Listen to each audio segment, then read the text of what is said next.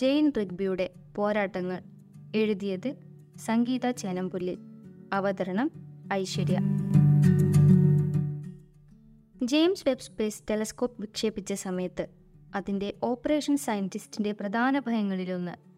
ടെലസ്കോപ്പിന്റെ വലിയ പ്രധാന കണ്ണാടിക്ക് മുന്നിലുള്ള ചെറിയ കണ്ണാടി വേണ്ടവിധം വിടരാതിരിക്കുമോ എന്നതായിരുന്നു.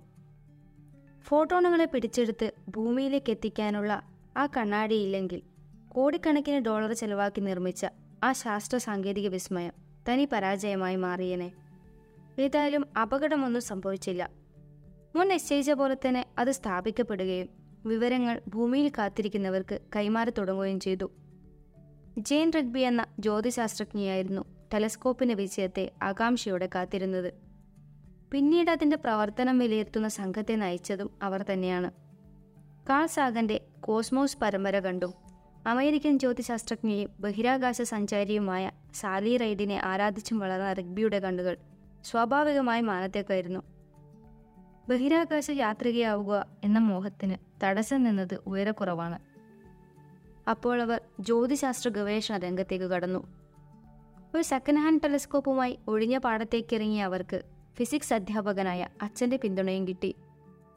ഡിഗ്രി പഠനത്തിന് മുമ്പ് തന്നെ അവർ ജ്യോതിശാസ്ത്ര ഗവേഷണങ്ങളിൽ പങ്കെടുത്തു തുടങ്ങിയിരുന്നു.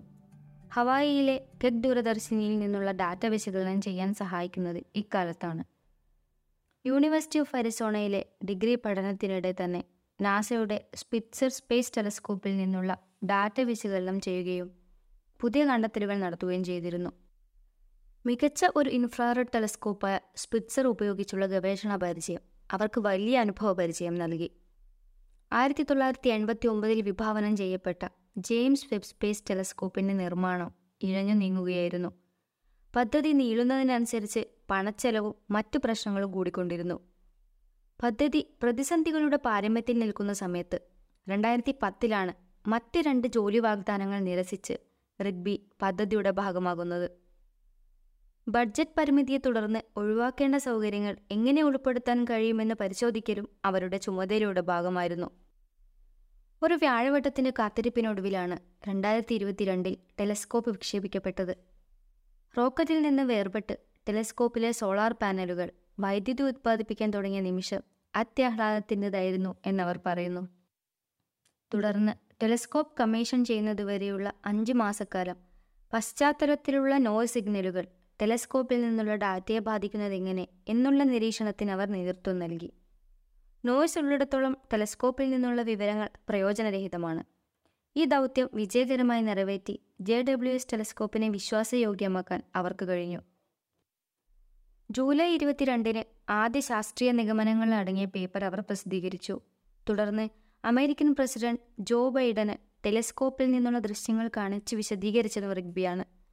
മാധ്യമങ്ങളിൽ ജെ ഡബ്ല്യു എസ് ടെലസ്കോപ്പിന് ശാസ്ത്രീയ മുഖമായി അവർ നിറഞ്ഞു നിൽക്കുന്നു. ഒരു ക്യൂർ വ്യക്തിയായി സ്വയം പ്രഖ്യാപിച്ചിട്ടുള്ള അവർ L G B T Q A plus വിഭാഗത്തിനായി നിലകൊള്ളുന്ന ആക്ടിവിസ്റ്റ് കൂടിയാണ്.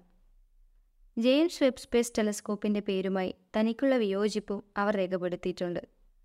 അമേരിക്കയിൽ നാസയിൽ നിന്നടക്കം L G B T Q A വിഭാഗത്തിൽപ്പെട്ട ശാസ്ത്രജ്ഞരെ പുറത്താക്കിയ കാലത്ത് നാസയുടെ മേധാവിയായിരുന്നു ജെയിംസ് വെബ് എന്നതാണ് അവരുടെ വിയോജിപ്പിന് കാരണം. L G B T Q A plus സമൂഹത്തിനായുള്ള തന്റെ പ്രവർത്തനങ്ങൾ ശാസ്ത്രജ്ഞ എന്ന നിലയ്ക്കുള്ള മികവും കൂട്ടുന്നു എന്ന് അവർ കരുതുന്നു. കാലിഫോർണിയയിൽ സ്വലിംഗ വിവാഹം നിയമവിരുദ്ധമാക്കാനുള്ള ബില്ലിനെതിരെ പ്രചരണം നടത്തി. ബില്ലിനെതിരെ പൊതുജന വികാരം രൂപപ്പെടുത്തുന്നതിൽ വിജയിച്ചിരുന്നു. ഗേ ആണെന്ന കാരണം കൊണ്ട് ജോലിയിൽ നിന്ന് പുറത്താക്കപ്പെട്ട് പിൽക്കാലത്ത് ഗേ റൈറ്റ്സ് ആക്ടിവിസ്റ്റായി മാറിയ ശാസ്ത്രജ്ഞ ഫ്രാങ്ക് അമേനിയെ അവർ റോൾ മോഡലായി കാണുന്നു. വ്യത്യസ്തരായ തങ്ങളെ പ്രപഞ്ചം തിരസ്കരിക്കുന്നില്ല എന്ന അറിവ് ജ്യോതിശാസ്ത്ര രംഗത്ത് പ്രവർത്തിക്കുന്ന ക്യൂർ വ്യക്തികളെ ചേർത്ത് നിർത്തുന്നു എന്നും താൻ കുറെ കൂടി വലിയ മറ്റൊരു പ്രപഞ്ച യാഥാർത്ഥ്യത്തിന്റെ ഭാഗമാണ് എന്ന തിരിച്ചറിവുണ്ടാക്കാൻ ജ്യോതിശാസ്ത്രം സഹായിച്ചു എന്നും റിഗ്ബി പറയുന്നു. ഏതായാലും റിഗ്ബിയുടെ നേട്ടങ്ങൾ സമാനതകളില്ലാത്തതാണ്.